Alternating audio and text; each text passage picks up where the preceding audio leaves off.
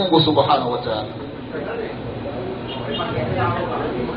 vile vile zangu katika imani katika adabu za chakula uislamu chakula kikiwa na moto uislamu fanya subra kiache kipoe. Ni sheria ni moja miongoni mwa adabu za kula. Katika hadithi ya asma binti abi bakar radiallahu anha hadithi ambayo kaipokea imamu darami na kaitaja shekhu lalbani rahimahullah katika sunani darami asma radiallahu anha anasema ya kwamba nilikuwa mimi nikiletewa chakula ambacho kina moto basi ninakifunika mpaka kipoe. Baada ya kupoa halafu ndiyo ninakitumia. Asma anawaambia wenzake ya kwamba haya mafundisho niliyapata kutoka kwa mtume muhammadin salllahu alaihi wasallam akasema asma nilimsikia mtume salllahu alaihi wasallam anasema huwa adhamu lilbaraka. Chakula kinapokuwa kimepoa kinakuwa na baraka nyingi. Lakini angalia kuna baadhi ya watu wanakuwa na pupa. Yaani chakula kina kinapakuliwa chakula kinatoa moshi moto. Mtu anakwambia leta kitapolea tumboni momo. Hapana. Fanya subra. Hata katika mambo ya kiafya kula chakula ambacho ni cha moto kina madhara.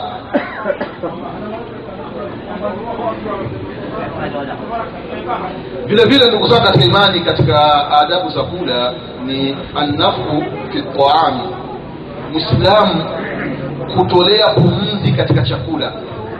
Ima chakula au kinywaji. Uislamu una au unakunywa. Kama ni maji mfano unakunywa. Pumzi imekwisha unapumlia umomo ndani ya maji. Inakuwa ni kinyume ndugu zangu katika imani na mafundisho ya mtume wetu muhammadi salllahu alaihi wasallam katika hadithi ambayo kaipokea imamu ahmadi rahimahullah hadithi ya abdullah ibn abbas radiallahu anhuma anasema naha rasulullahi salllahu alaihi wasallama ani nafhi fi ltaami walsharabi amekataza mtume salllahu alaihi wasallama kutoa pumzi ndani ya chakula au ndani ya kinywaji. Ndiyo ikaja katika mafundisho kama ni kinywaji mtu unakunywa kwa utaratibu mafundo matatu unakunywa kidogo unatoa pumzi unakunywa unapumua. Sio unakunywa mpaka mwisho. Pumzi inaingia ndani ina madhara. Kwa sio vizuri ndugu zangu katika imani. Vile vile waislamu katika sunna na adabu za kula alaklu mima yalik. Mwislamu kula mbele yako. Hii ni moja miongoni mwa sunna mwislamu unakula mbele yako. Na hii ndugu zao katika imani ni moja miongoni mwa mafundisho ya mtume wetu muhammadin salllahu alaihi wasallama na kama alivyomwambia amru bnu salama ya kwamba ya ghulam sami llaha wa kul biyaminika wa kul mimma yalika. Ewe kijana sema bismillahi unapotaka kuanza kula na vile vile kula kwa kutumia mkono wako wa kulia wa kul mimma yalika na kula mbele yako. Na hii ya kula mbele yako ni sunna na kuna istithnaati kwamba yaweza ikatokea dharura mtu ukala mbele ya mwenzako. Ikiwa chakula labda sinia kubwa halafu ndani ya kile chombo kuna aina tofauti za vyakula. Mfano kuna wali kuna mayai kuna nyama kuna samaki. Mchanganyiko. Hapa unaruhusiwa ima mbele ya mwenzako kuna yai labda mpakuaji mayai yote ameyaweka sehemu moja. Sasa unaruhusiwa kunyoosha mkono ukachukua yai moja ukaliweka mbele yako au mbele yako kuna samaki mbele ya mwenzako kuna nyama. Sasa wewe hutaki samaki unataka nyama. Kwa hapo unaruhusiwa kunyosha mkono kukata nyama. Mwingine anaondoa nyama mbele ya mwenzake yote anaiweka mbele yake. Aa, unakata alafu unamwachia mwenzako. Hii ni miongoni mwa adabu ambazo ametufundisha mtume wetu muhammadi salllahu alaihi wasallam na vile vile waislamu katika adabu za kula kuna jambo ambalo halifai. Adamu aibi taam mwislamu kukitia kasoro chakula katika hadithi ya aba Huraira radiallahu anhu anasema ya kwamba ma raaitu rasul llahi sal llah alaihi wasallam aba taaman qat. Aba Huraira radiallahu anhu anasema sijawahi kumwona mtume wetu muhammadin salllahu alaihi wasallama amekitia kasoro chakula hata siku moja. Alikuwa akitaka akipenda kile chakula anakula. Na kama hataki kula kile chakula taraka wanaacha. Lakini hakitii kasoro. Baadhi yetu tuna hiyo hali. Na kuna wale ambao wanawake labda mke leo amekosea kidogo katika kupika chumvi imekuwa nyingi mwingine inakuwa ni matusi. Kwanza chumvi ikiwa nyingi angalia ule usulubu ambao baba anatumia kumwita mke wake. We mama fulani njoo we we mama fulani njoo hapa. Mke anaposikia kwamba mume anaweza kumwita na we anakuwa na hofu. Kuna nini anapofika angalia chakula ulichonipikia. Mbona chumvi ni nyingi. Mjinga mkubwa matusi. Nini sababu chumvi ni nyingi? Mwite kwa utaratibu mke wangu. Salamu alaikum salam vipi sa? Leo naona chumvi imezidi kidogo. E, mme wangu. Samahani ni leo tu. Hamna tatizo mke wangu. Lakini matusi nini?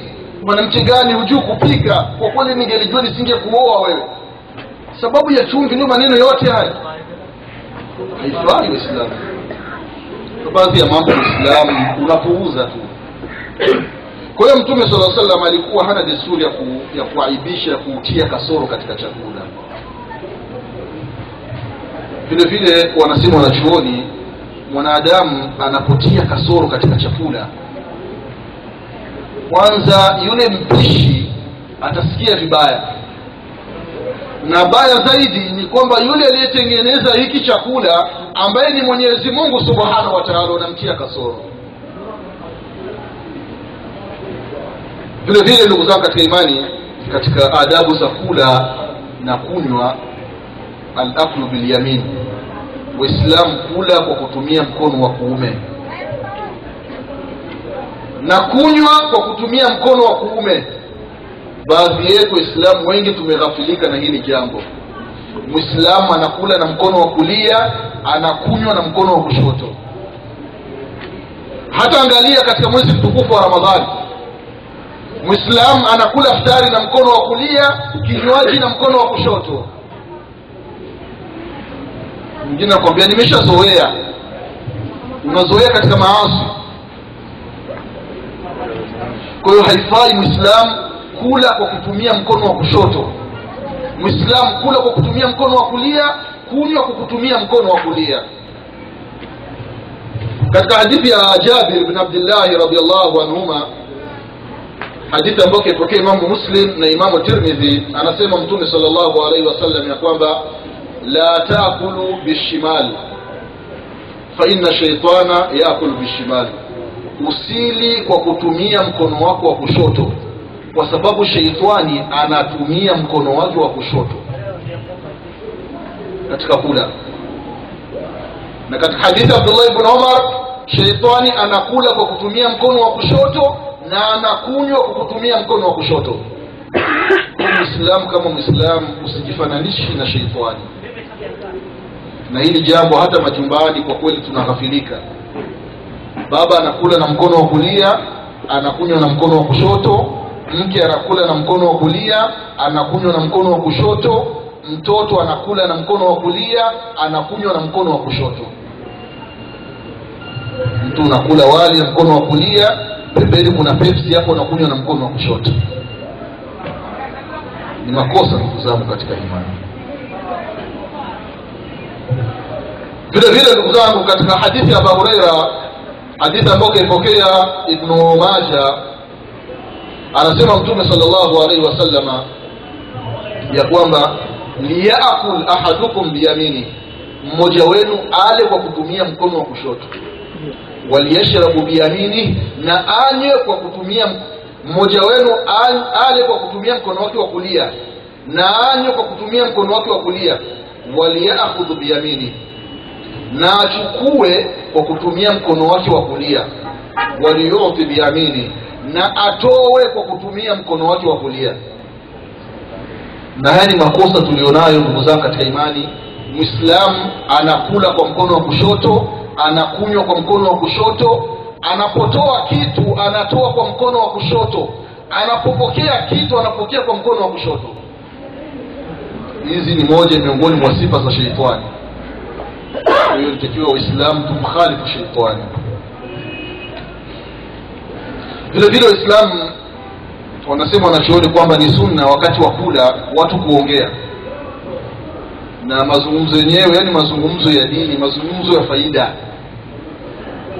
Na sio sunna watu kula kimya kama mabubu. Mwanzo mpaka mwisho.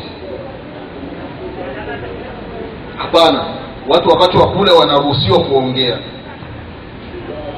Kwa sababu mtume salllahu alaihi wasallam imethibiti alikuwa anakula anaongea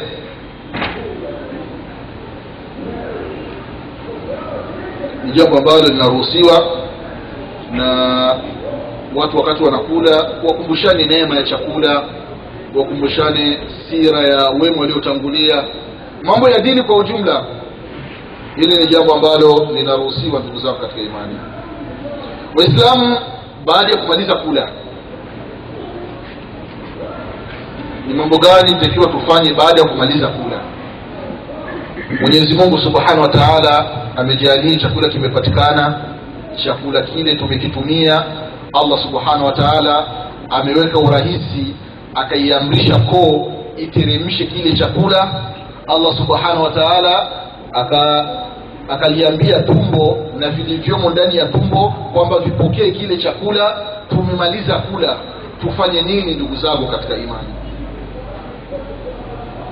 Anasema mtume wetu muhammadin salllahu alaihi wasallam katika hadithi ambayo kaipokea imamu muslim na imamu tirmidhi hadithi ya anas bnu malik radiallahu anhu kwamba ina allaha la yarda ani labdi an yakula aklata fayahmaduhu alaiha au yashrabu sharba fayahmaduhu alaiha mwenyezi mungu subhanahu wa taala anaridhika allah anaridhia mwanadamu anapokula baada ya kumaliza kula akamshukuru mwenyezi mungu subhanahu wa taala.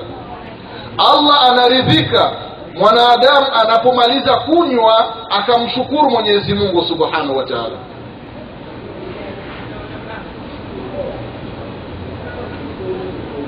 Katika hadithi ya anas anasema mtume salllahu alaihi wasallam hadithi kaipokea imamu tirmidhi na abu daudi na ibnu maja na kaitaja shekhu lalbani katika irwa lghalil kwamba anasema mtume salllahu alaihi wasallama man akala taaman yeyote atakayekula chakula faqala baada ya kumaliza kula akasema alhamdulillahi ladhi atamani hadha warazakanihi min ghairi hauli minni wala quwa mwanadamu atapomaliza kula akasema haya maneno alhamdulillahi ladhi atamani hadha warazakanihi min ghairi hauli minni wala quwa ghufira lahu ma taqaddama min dhambi madhambi yake mwenyezi mungu anamsamehe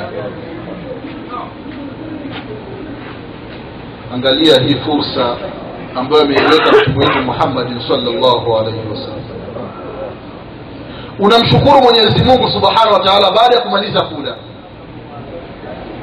natija ni nini? Mwenyezi mungu anakusamehe madhambi yako.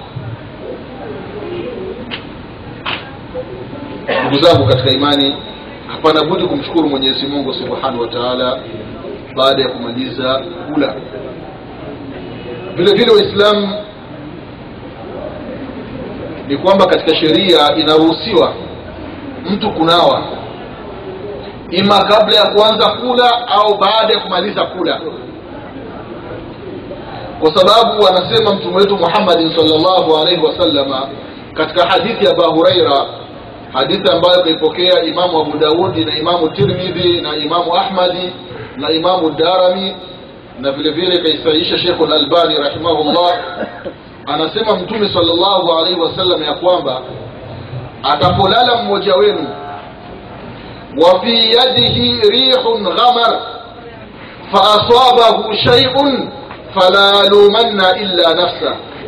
Mmoja wenu atapolala halafu kwenye mikono yake pakawa kuna mabakibaki ya chakula kuna mafuta mafuta yamebaki kuna athari athari ya chakula imebaki alafu akafikwa na matatizo fala lumanna illa nafsa. Asiilaumu isipokuwa nafsi yake